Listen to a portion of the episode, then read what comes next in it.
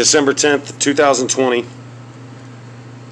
I'm really skeptical about the political landscape now. I was the political skeptic before. Now I'm just, I don't know.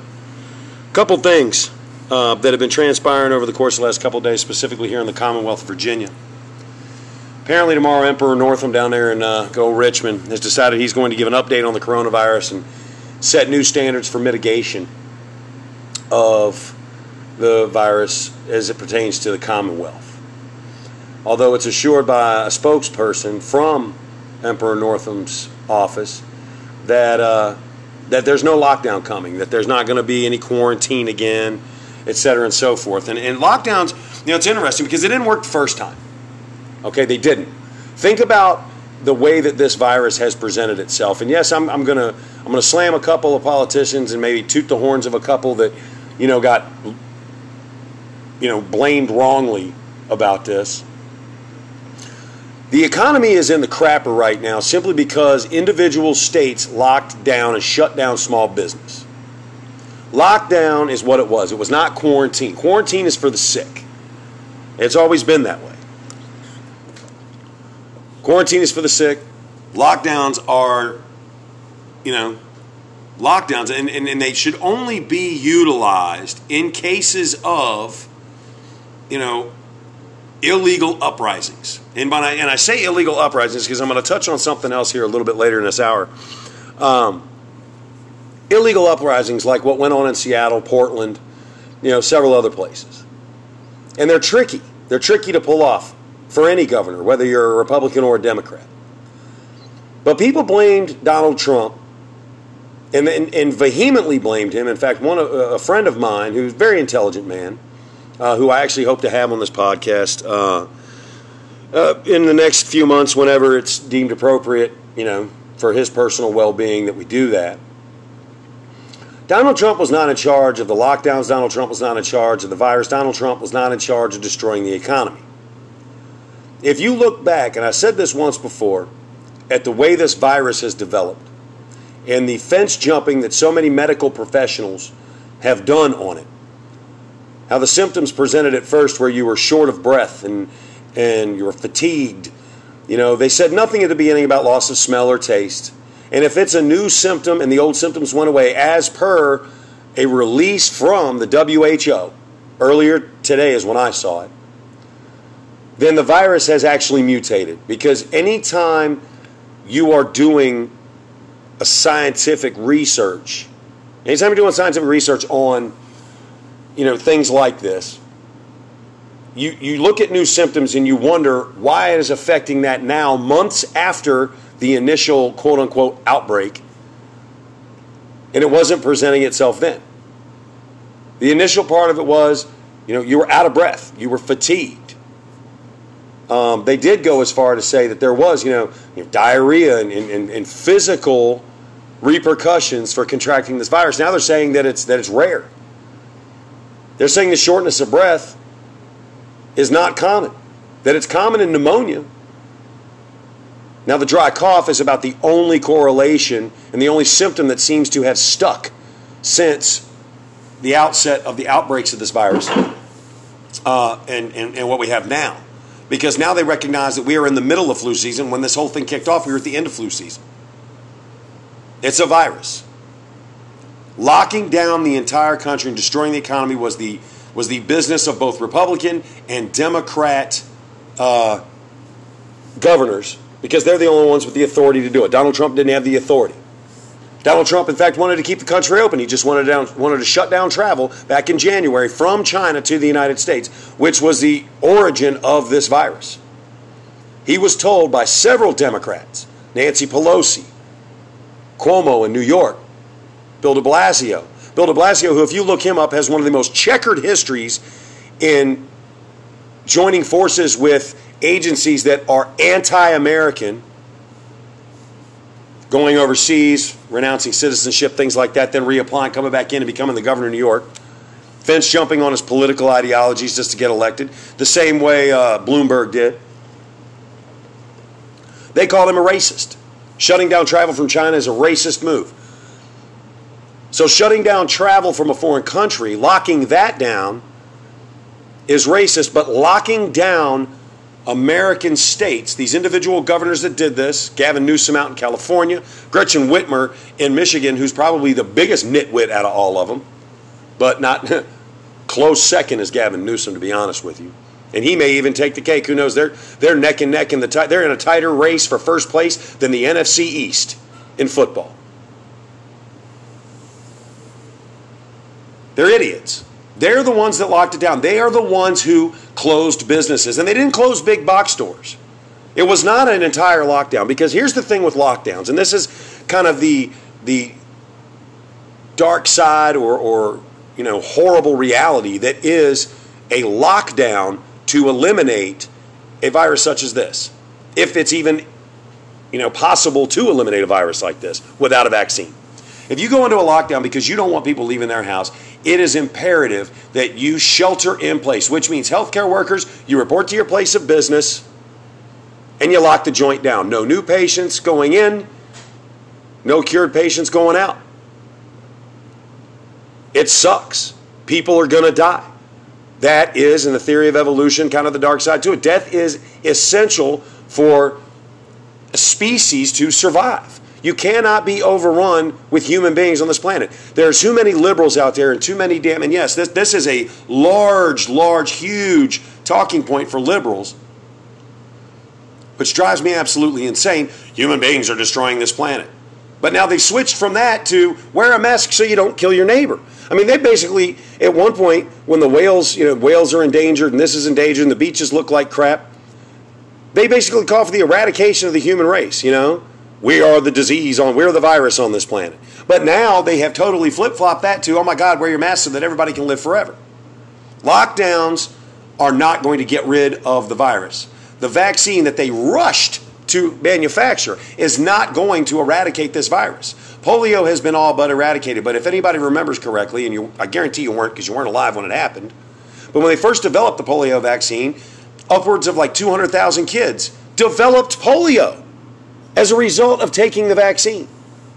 Vaccines take years to develop, and you can throw at me all you want to about, well, scientific research and, and pinpointing this particular protein and how it attacks this and how it attacks that. How can you say that you have effectively developed something to attack a specific virus that, A, has a 99% survival rate, but B, we know little to nothing about considering we don't know how exactly it's transmitted. We don't know exactly what the symptoms are because it's an ever revolving door. Or is it a ploy just to scare the shit out of you?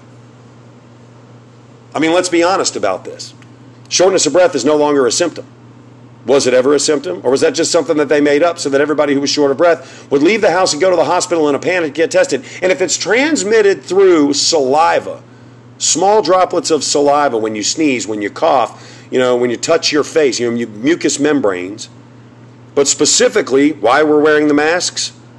Saliva and snot from your nose, or, you know, the different breath droplets that do come out of your nose. That's how it's transmitted. And if it's transmitted through saliva, especially the droplets, keep in mind that this virus is so microscopic that it will pass through a permeable surface. So cloth masks aren't going to do anything. It's, it's, that has been scientifically proven. In fact, at first, it was Fauci and all the rest of them said, don't wear a mask. And now they're saying, oh, if you don't wear a mask, well, then you're anti American, you're this and you're that. It's been one big media campaign after another. And now we've got people calling for lockdowns. I've seen people sit there and say, oh, well, hell, we're already broke. You want to add death to it too? Lock us down.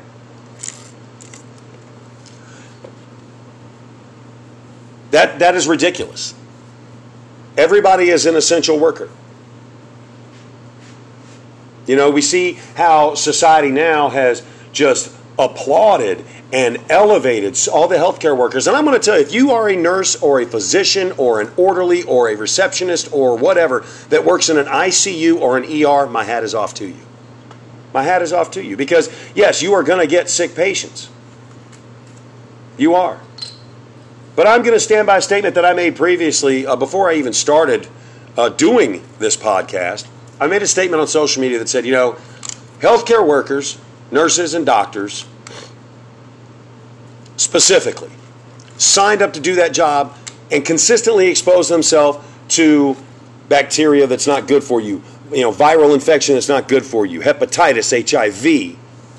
You are consistently exposing yourself to that. It wasn't until the coronavirus that you started thumping your chest. And the interesting part about it is, I have yet to see a single healthcare worker who works in an ICU, in, in an ER, an infectious disease clinic, what have you, thump their chest about being frontline workers. It's always the candy stripers or the cafeteria workers or the people that work at private practices that actually did shut down during the lockdown that we experienced from March to right around May in the Commonwealth. At least that's when phase one started kicking open. It's always the ones who are nowhere near it. I actually was challenged by somebody on the internet the other day in a social media post. They said to me, and I quote, How many bodies have you bagged? I could give you my count if you'd like, referring to the coronavirus. So I decided to play along and I said straight up in my comment, Okay, I'll play. How many bodies have you bagged? And their response to me was, How dare you? I was working in New Jersey at the outset of this virus. Mind you, this person lives in like Waldorf or, or somewhere in Maryland, Laurel, something, not Waldorf, but Laurel, somewhere over there close to D.C. now. But they were in Jersey back in March. They've been a nurse for six years. So either they're a traveling nurse or they just, I don't know, what, got fired, got hired on somewhere else, or you know, who knows why, but they're claiming that they were in Jersey. Now it very clearly states through their social media posts and public information that they're in Maryland. And it says that they've actually been in Maryland since before the COVID thing. So maybe they should get their lies straight. It's people reaching for attention. I saw the cover of People magazine is that the people of the year are the healthcare workers. Well, what about teachers? What about firemen who still had to respond to put out fires at home because you know, accidents happen, or you know, EMTs. You, they don't count all of those. Maybe EMTs, but they don't count firemen. They don't count, you know, policemen. They don't count the United States military as, you know, these heroes. And when it comes to the United States military, and I do know something about this, having served in the military, um, stop with all that virtue signaling horseshit and this thank me for my service crap. There's even Grunt Style, which is an apparel line that I absolutely love, and I'm actually wearing one of their shirts right now as an undershirt. Um, it says, I'm a veteran. You're welcome for my service. I mean, I get that it's supposed to be sarcastic, but in today's world, most of these kids that are joining the military are actually joining it for an ulterior motive, not due to any kind of patriotism or any kind of need to fulfill a higher calling. They're just not doing it. They're doing it so they get discounts. I've actually seen young soldiers come in place. You guys offer military discount, and they throw their military ID down, their common access card, as if that's some kind of you know, end all be all discount card that, that, that is owed to them. Let me tell you something. You get paid. Most of you guys have never seen a deployment and probably never will. You get chow hall food or you get paid separate rations. You get to live in the barracks or you get paid a housing allowance. Your uniforms are paid for once a year in the terms of a clothing allowance, and every time the army, the army specifically seems to change uniforms, you get a brand new free one, or you get a stipend to buy your new one because they're requiring you to be in it. And most of you, you know, you go in a restaurant, oh, I don't get a military discount. And you've been in the Army for six months. Healthcare workers, you know, great. I'm glad you chose a profession and a career that helps people. Stop thumping your chest. Because the fact is, is you willingly and knowingly expose yourself to this. School teachers didn't. School teachers want to educate your children. I'm going to tell you, you couldn't have been a healthcare worker without being educated by a teacher. Teaching hospitals, they have physicians and nurses who also are teachers, but they're still teachers. Teachers did not sign up, normal run of the mill teachers, elementary school, middle school, high school teachers, college professors, they did not sign up to expose themselves to a virus so deadly it's got a 99% survival rate. They didn't sign up to be thrown into the world of, okay, now we got to teach online with zero support from their administrations and zero support from their governmental agents in the forms of school boards and superintendents. They didn't sign up for that. Healthcare workers, no offense, man, but you guys signed up straight up to work in a dangerous environment, just like cops and soldiers. Stop thumping your chests. Go to work. Do your job. Get paid. And understand that you are appreciated. It's like taking a video of yourself going out and feeding the homeless. That's what you guys sound like right now. Oh, look at me. I'm on the front line. Oh, pat me on the back. Oh, look at me. I made this homeless guy some food. Imagine at the lowest point of your life, somebody comes up and brings you a meal and then films it. You're the person filming, feeding them. Takes all the attention away from people who are actually sick. And while we're on that subject, why is it that there was such a false reporting of numbers? And yes, I did see the actual reports coming out before anybody decides they want to reply and, and, and lash out at me. The nature of what I did, you know, you can find it too. It's not that hard. Misreporting of the numbers coming out of several states. And why were hospitals doing that? I actually heard from a healthcare worker, friend of mine. Well, of course, they're going to do that sort of thing because putting people on a ventilator, well, oh my gosh, a ventilator, you know how much that costs to, to, to keep somebody on that? Yes, as a matter of fact, I do. But that does not excuse hospitals for falsely reporting active COVID numbers within their units. And if the shortness of breath and the respiratory infection portion of this is no longer a symptom, then what are we even talking about with respirators? Why is that such a big deal? And with the death numbers, why is it that coroners, healthcare workers, if you were killed in a car accident but your body tested for COVID, it was actually listed as a secondary cause of death at best on your death certificate? Which was then reported to the CDC, which then generated funds for the hospitals. Don't come at me with a bunch of you don't know what it's like. I do. And I don't feel that it's necessary for me to actually justify to anybody how I know how it affects healthcare workers or how I know that you know holding somebody's hand until you know the point where they die affects somebody because I do know that personally as well. Healthcare workers are essential. But guess what? So is every other business out there, and I'll give it to you this way. Big box stores, Walmart, Costco, Lowe's, Home Depot, Tractor Supply, major grocery store chains like Giant Eagle, HEB, Kroger. They didn't have to close. But you can bet your bottom dollar that local grocery stores were forced to close. Local coffee shops were forced to close when these big box Starbucks places were remaining wide open. Yeah, a lot of those are drive through, and I get that it's easier to control the flow of foot traffic that comes in and out of those places. But you cannot tell me that they can actually stand it. Costco handled it the best. They had somebody standing at the door with a little counter that told them how many people were allowed in at a time, and there was lines wrapped around the Costco. People weren't social distancing at six feet the masks were required to go into the building, and the same people that were trying to get into the building had their masks pulled down at their face when they were outside. These are the same people that will chastise you and jump your tail in public, saying you don't care about anybody else, all the while buying up every ounce of toilet paper that they had when a butt rash is not a symptom. Everybody's essential. What's more essential are the people who work for small businesses and the people that own them. That's more essential than a big box store. Big box stores make billions of dollars in profits. Walmart, the largest employer in this country, and pays their employees shit for wages so they can turn a bigger profit. The Walton family is not some end all be all hero. They're not an essential business either. People say, oh, well, yeah, they are because they got a grocery store. Okay, then why didn't they shut down in person shopping for the non essential services that they do provide in their supercenters? Why were the, the clothing portions in, in certain regions of this country, the Walmart, regular run of the mill clothing stores with no grocery store in it, still open when they had the neighborhood Walmart market just down the street that was also open? Which is essential, which isn't? These jobs, especially at small businesses and such, are essential for people to be able to keep their homes.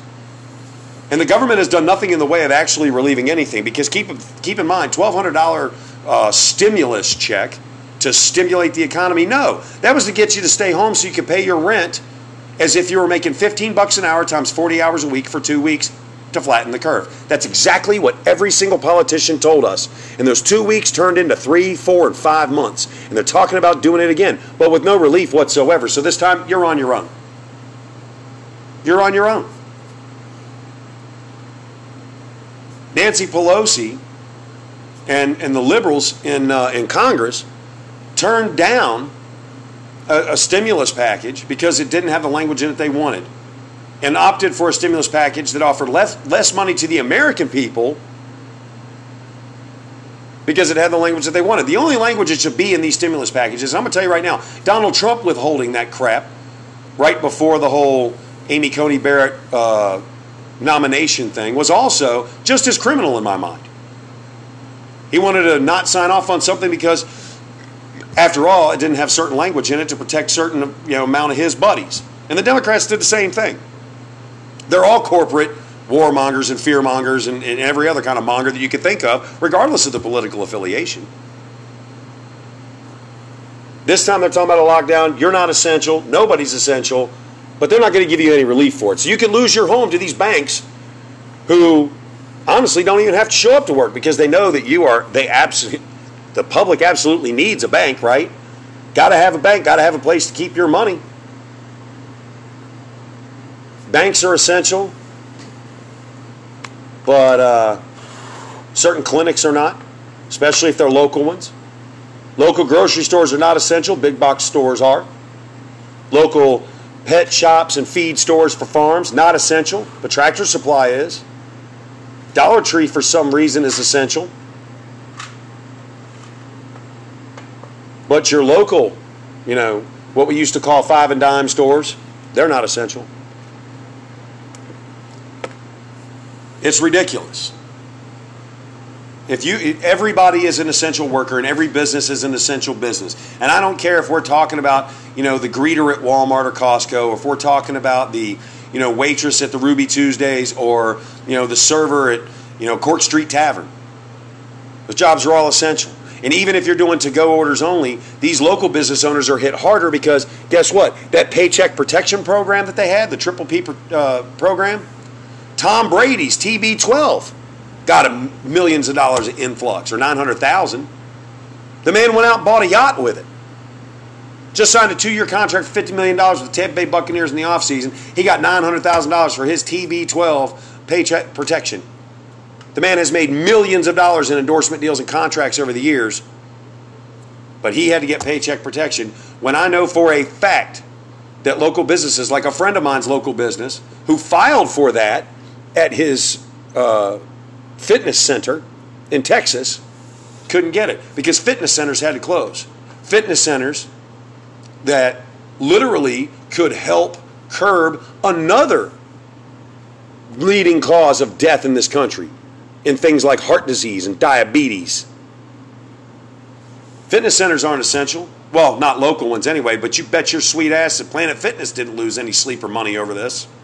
Planet Fitness, which is the Taco Tuesday, Donut Wednesday, Pizza Party Friday place. You go in and they give you all this unhealthy shit and then say, oh, go get on our machines. It's actually one of the greatest marketing ideas that there ever was for a gym. But what people don't realize is that you're going to get what you pay for. There's actually Planet Fitness out there that tells you that you can join for a dollar, and at $10 a month, you can be a member of their, their fitness thing, but you only need to put 25 cents down. 25 cents down on a dollar membership beginning. Let that one sink in. You get what you pay for. No personal attention there. And it's a no lunk zone. So if you're struggling with a certain weight because you're trying to better yourself and you happen to grunt, they kick you out. That's an essential business. But a local fitness center that gives one on one attention, that teaches people not just how to lift weights and how to do cardio and all that, they teach you better nutritional habits, they teach you better life habits. These are personal life and health coaches.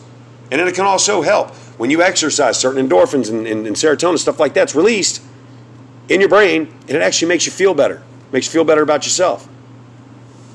But we don't need that. We don't need that. We just want big box, big box, big box, big box. And that's all that's all the essential workers out there. I know we have a big Procter and Gamble plant near here. That's an essential business because people still need to do things like I don't know, wash their ass. And since they produce things like Old Spice and Dawn dish soap and all that, we got to wash things because hygiene is one of the best ways you can prevent this virus.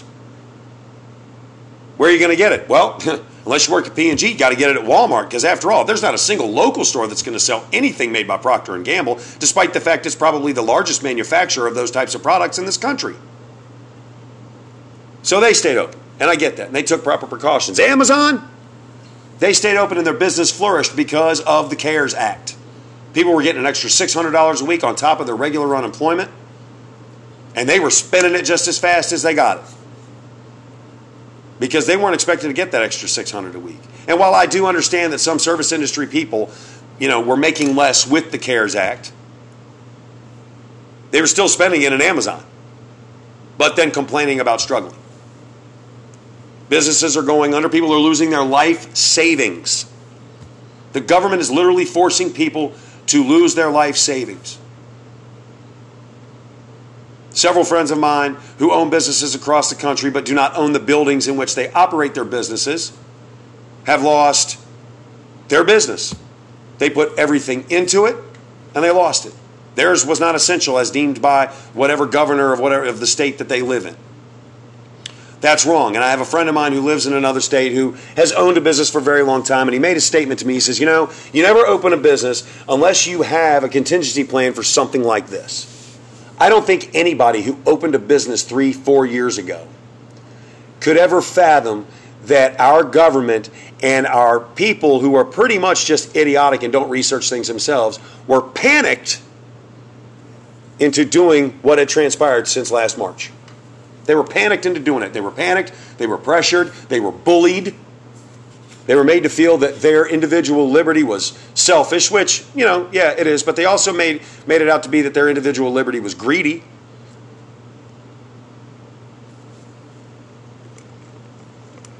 The unfortunate part about that is their business is one of the most essential businesses because those local businesses are the ones who put money back into the community. They also put a lot more back into the community by way of volunteer work donations, local sports team sponsorships for kids. Sometimes they sponsor kids who can't afford to get the equipment to actually do things like play local sports and get outside and exercise so they're not stuck in front of a video game all day. And now those kids are going to lose that. Walmart's not doing that. I have not seen a single Little League team of any type in any town ever sponsored by Walmart. Never seen one sponsored by Costco or Home Depot or Lowe's. Tractor Supply. I have seen them by Ace Hardware, which are all locally, individually owned and operated, just like Best Western Hotels. They had to shut down. They're about the medium between big box and, and, and privately owned. What is an essential worker? I'm going to tell you everybody is an essential worker. Your job, your family, your livelihood, your home depends upon you being able to go to work and earn your paycheck. The unfortunate part about it is, is when they locked everything down and they started paying people an extra 600 a week, those who were actually making more on unemployment decided they weren't going to come back and commit unemployment fraud. I know one personally. Am I going to turn her in? Absolutely not, because guess what? Not my clowns, not my circus. What they did does not directly impact my life positively or negatively in any way, but I still think it's it's a, a despicable thing to do. But these people didn't want to come back to work. In fact, the exact quote from several of them was, Well, I can't come back full time or I'm going to lose my unemployment. And if I lose my unemployment, then I can't do these different things that I planned on doing, like going on vacation once my unemployment runs out. That's not what it was for. It was literally put in place so that you could pay your bills for two weeks. And since everybody's got this big push about a living wage and $15 an hour kind of being the, the jumping off point of that, if you think about it, $1,200. Do the math. It's $15 an hour times 40 hours a week times two. That's what it was. Flatten the curve. Two weeks to flatten the curve. Now we've got, you know, Joe Biden about to take uh, oath of office here in mid January. And let, let me just touch on this real quick, okay? First and foremost, Joe Biden has no lockdown power over the individual states. He has no power. He cannot you know, invoke uh, martial law because we are not a t- in a time of conflict. The Sedition Act does not apply. So people need to educate themselves about that and actually read the law. The president cannot invoke that type of power at this time. We are not in a declared war with another country. We have not been invaded by a foreign force nor are we, and the Sedition Act is very, very specific, in the cases of like the Civil War, since the Confederacy was never actually recognized by anyone worldwide as its own nation, it was all still technically the United States of America, and it was a rebellion, and it was sedition by a group of states. That's where the Sedition Act comes from. And unless that happens again, the president has zero authority to enact martial law. On the other hand, the states have the authority. The individual states absolutely have the authority. The individual governors can give executive orders, like many of them have done, to lock things down. My only problem with the lockdown the first time, okay, I understand that a lot of these governors were trying to actually do what they felt best to mitigate uh, the virus within their own individual states and commonwealths. What I don't agree with is utilizing that as an end run around the United States Constitution to strip away constitutionally guaranteed and God given rights.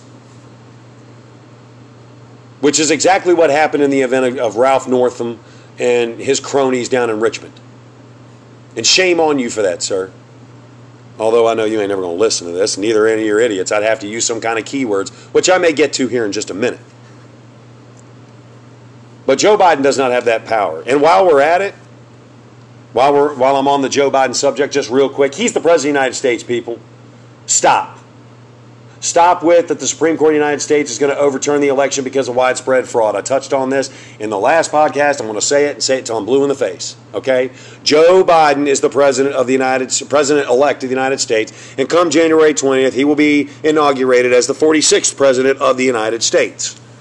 The Supreme Court of the United States will not hear the cases brought before them by politicians regarding the elections in Pennsylvania, Georgia, Arizona, or Michigan. It's been shot down at the federal appellate court level in Michigan.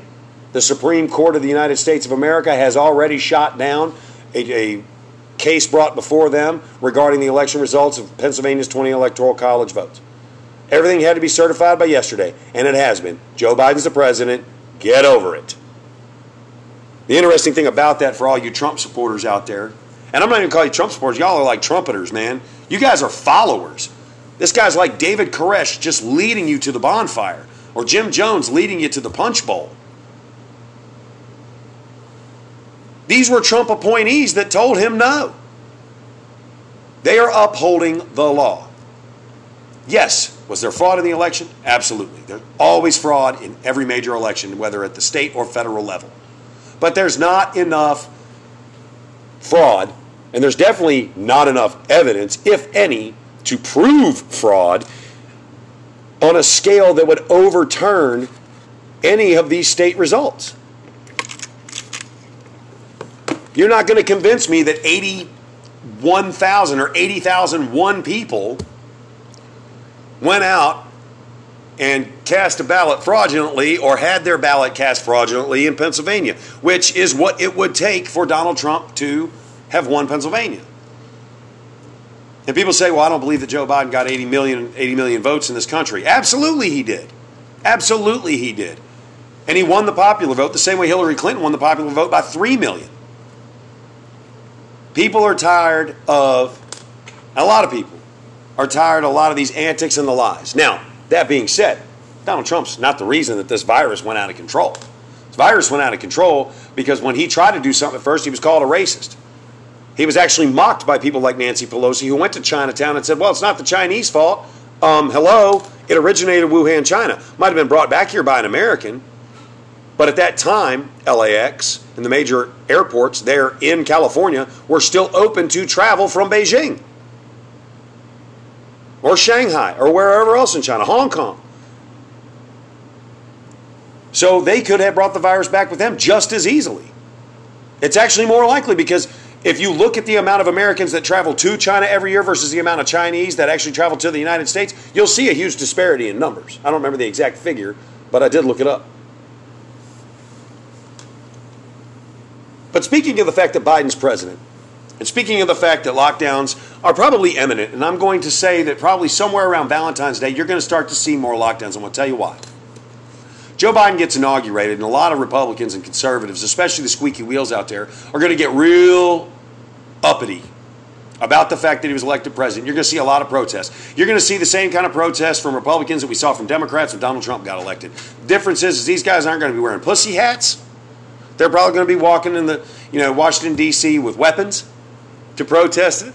And anybody that knows, you know, anything about the District of Columbia can't carry weapons there. You cannot carry weapons in the District of Columbia. You're going to see it in several other state capitals, but you're going to see, you know, some some pretty shitty behavior on on both sides of the fence, but mostly probably from people not recognizing local laws, organizing illegally, and trying to march, claiming it's their you know constitutional right, which it is, your First Amendment right to peace to assemble peaceably. But what is assembling peaceably? Is it not shooting up a place, not destroying a place, not setting it on fire? Or, and while we're at it, doesn't that also encompass following local uh, ordinances and laws in order to obtain the, per, the proper permits to do that? Isn't that also peaceful? You have your right to freedom of speech. If you guys want to take the streets, fine. But don't do anything stupid. But I know you're gonna, because that's just the nature of human beings. One side gets pissed off, they go burn down a city. The other side will sit there and chastise them and this and that until they're put in a situation that that first group felt they were in. It's subjective, it's perception. My question is well, let me get back to this. So Biden, we're going to see some of that, and then there's all of a sudden going to be a spike in coronavirus cases because while we didn't see a spike during the you know things that went on in Minneapolis and the things that went on in Portland and the things that went on in in Oregon and some of the you know protesting crap we saw go on in D.C. already against Donald Trump, that didn't create a surge in the virus, but this one will because this time they're going to say, all right, people, we didn't, you know, the, the, media controls the flow of information. Understand that. And the media gives information that they are paid to give. They're not giving information that's accurate. They're giving information that's paid that they that have, they have been paid to give. Maybe a hint of it is true. Maybe the subject matter is in fact accurate, but the specific details are not. And they, they have not been for a very long time. Not since the early 90s when CNN started fabricating battles during Desert Storm to improve ratings. Fabricated an entire battle.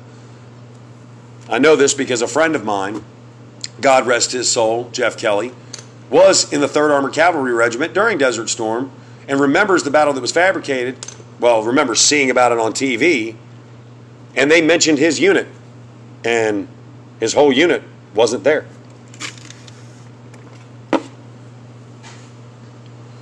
The media has not given you actual news in a very long time. And I'm talking about both sides of it. Fox News, just as bad. Fox News is just as bad. They don't like being called out on their BS either. So they'll turn on somebody real quick. But you're going to see some of these protests, and they're and, and I'm telling you, some of them are going to turn violent. You're going to start to see integrations of the National Guard moving here and moving there. Once it gets out of control, after, ooh, I don't know, we'll go with 23 to 28 days, mid February, somewhere in there. The governors, and it's not just going to be Democrats, it's going to be Republicans too are going to send the National Guard into localities, some in more than others, and there's going to be a statewide curfew. There's going to be statewide lockdowns. And at that point, we are going to reach kind of a, a,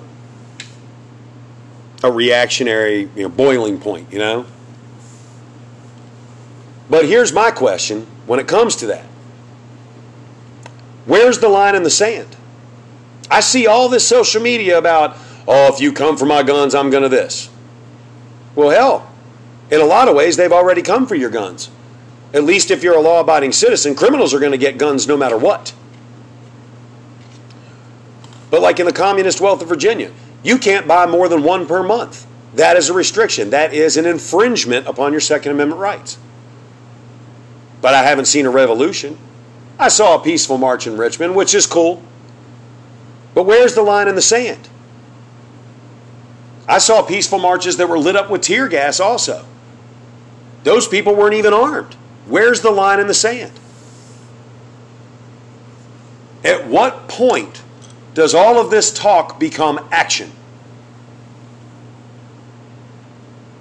That's the question I have for the American people. And anybody who listens to this, and I, if, if you are listening to this, I really hope you'll consider sharing it because I would like to know. And I'm talking to conservatives, I'm talking to liberals, I'm talking to, uh, you know, middle of the road people, whether you're a libertarian, Tea Party, Green Party, you know, I, I, I don't care if you're, you know, House Party, you know, Kid 'n Play. I don't give a shit.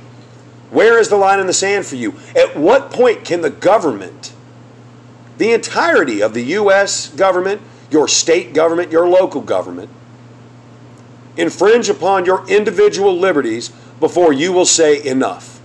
Because they keep moving the goal line and you keep trying to drive down the field.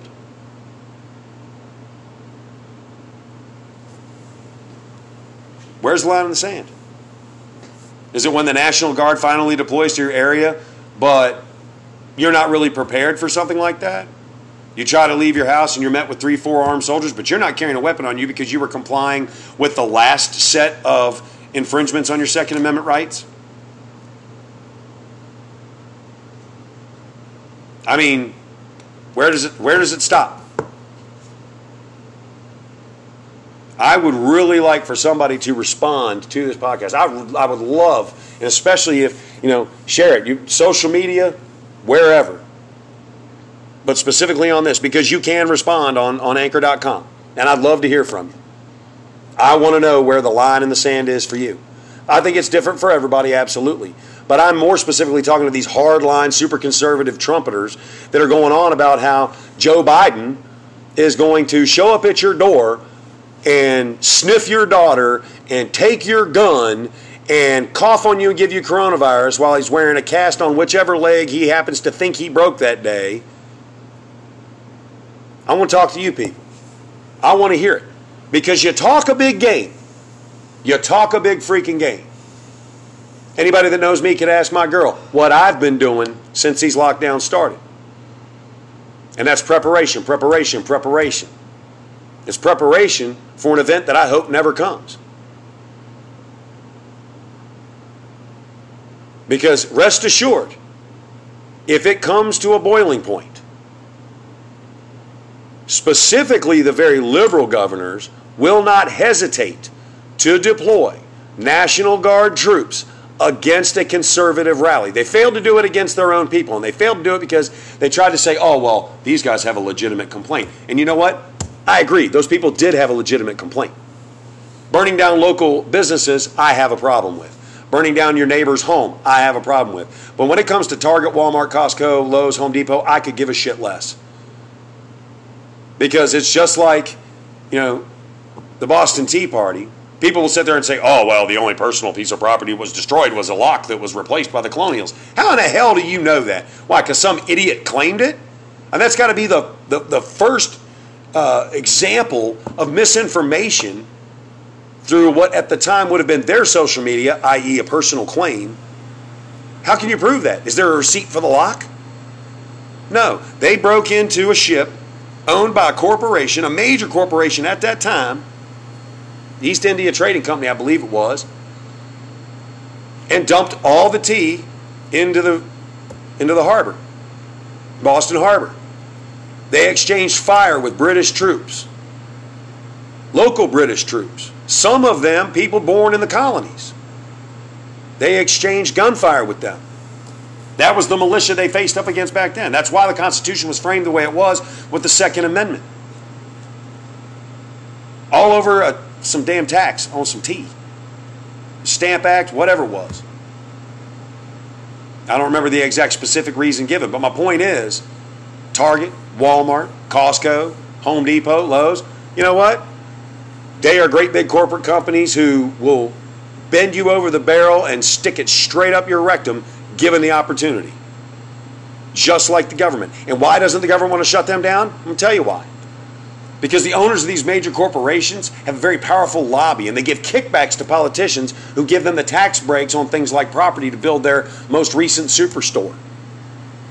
And it goes up the chain local politicians, state politicians, federal politicians, because there are different acts uh, written and laws passed at all those levels with those municipalities to benefit these people.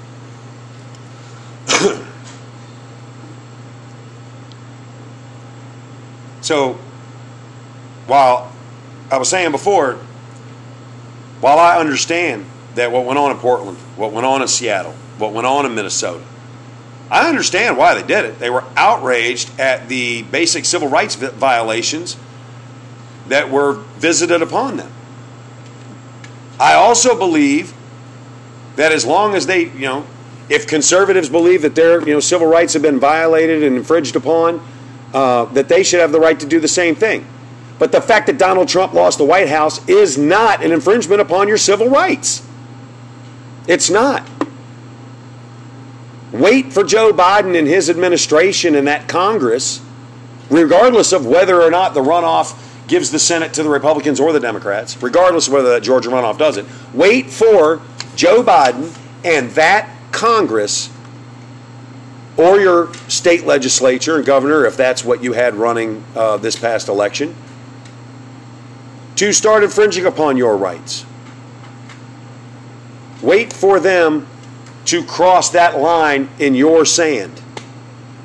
Don't just lash out because some guy that you voted for didn't win, because that is idiotic, number one. Number two, it's criminal. Number three, it's un American. I don't like it, so I'm going to lash out. And people can sit there and say, well, the Black Lives Matter people just didn't like the fact that, you know, what, that George Floyd had somebody kneel on his neck for 10 freaking minutes? Or the fact that Breonna Taylor was shot in her own apartment? Yeah, they were executing a search warrant for that address, but she wasn't doing anything wrong, never had a criminal history, no drugs were found.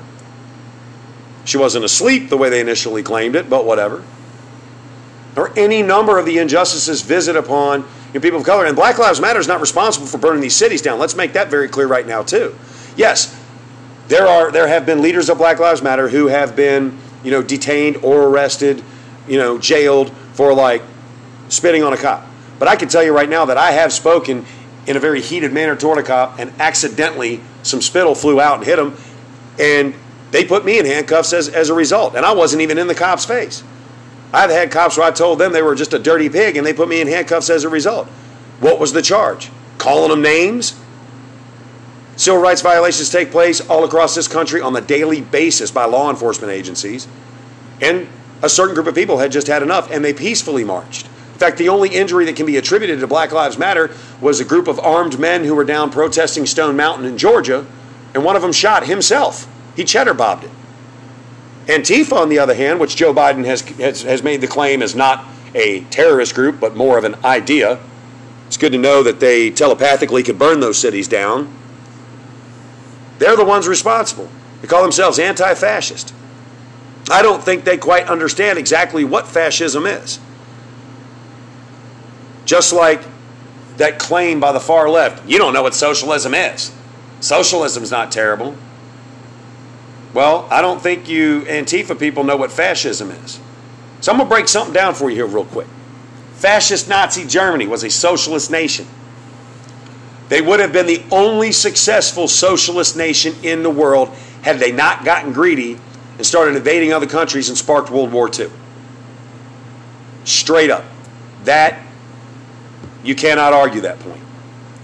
No other socialist nation having socialism as their primary form of economic structure has ever succeeded. None, not one. There are socialist programs within other economic uh, foundations that are needed for the success. There's socialist ideas and certain socialist programs are needed in every economic uh, platform in order for that community and that nation and that to succeed. It's when you go into a totally socialist ideal or a totally socialist economy as the primary basis of your economic structure that it fails. And when it starts to fail, people start to, you know, rebel. But at that point, they have nothing to rebel with because they've already given up all of their other rights because the government said they take care of them. Why don't we go ahead and ask any of the native tribes that were in the what we call the United States of America before you know the settlers got here? Why don't we ask any of them how well the government's taken care of them over the years? Turn in your guns, we'll take care of you. Yeah. How well has that worked?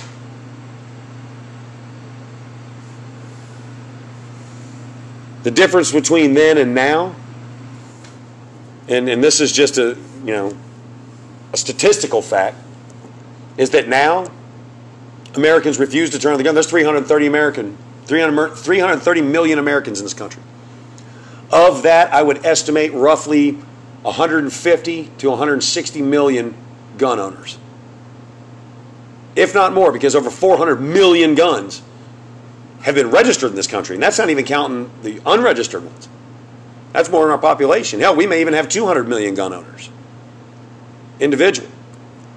Take away from that your government agencies, which might net you right around 60 million. That still leaves us with 140 million armed citizens. That's more than a two to one ratio against government entities, including the military, police, federal law enforcement, etc. So if the government decided they wanted to go, you know, full on Trail of Tears this time, they're going to be the ones crying. But only if people are willing to stand up as one.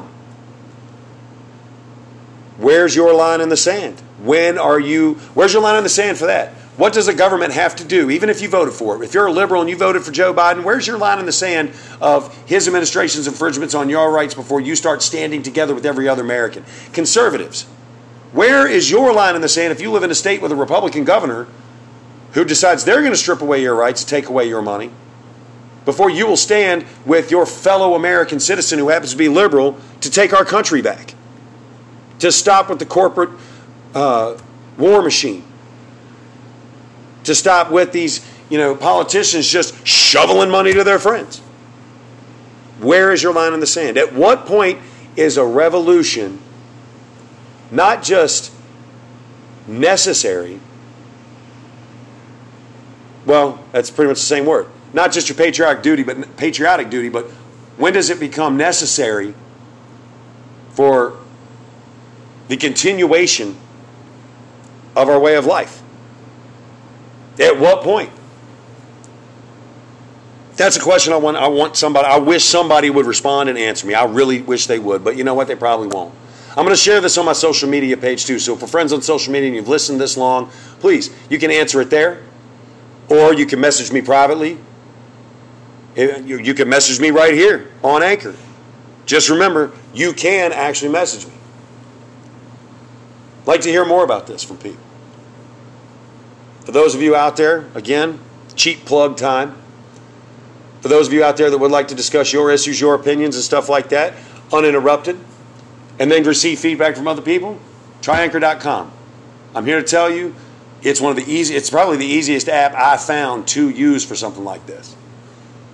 It gives you all of the tools absolutely necessary, minus the cell phone and, and little microphone like I use.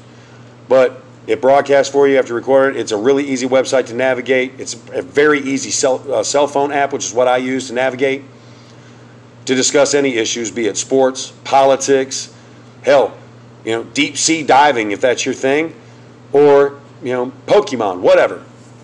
Anchor.com. Just go ahead and try it. It's actually it's cheaper than therapy, I can tell you that much. Anyway, final thought the reason the line in the sand question is that in 1939, Nazi Germany invaded Poland, kicking off World War II. And for two years, the United States decided to stay neutral and absent and away and out of the war. Didn't want anything to do with it. As a country, we decided that our line in the sand was when the Japanese, after we had been battling with them through trade embargoes and such due to their alliance with the Germans, and fascist Italy, their friendships, and their war with China. Our line in the sand was when they attacked us. Our line in the sand with the Taliban and with Osama bin Laden was on 9 11. Now, you can have your pet conspiracy theories about it. I don't want to hear that crap. Our line in the sand was when they attacked our people. Where is our line in the sand when our own government is attacking us? And if you believe that the 9 11 was an inside job, if your line in the sand wasn't that for our own government attacking us, then stop posting crap to social media and claiming that you're some kind of you know warrior because all you really are is a Facebook warrior, a keyboard warrior. Unless you are literally willing to stand up physically for the Constitution, arm yourself to defend your rights granted in the amendments, then stop with that crap because it's unnecessary, it's untrue, and quite frankly, it's just embarrassing. Anyway, I hope everybody has a great Christmas, happy holidays, Hanukkah, Kwanzaa, all that stuff. Uh, and I thank you for listening.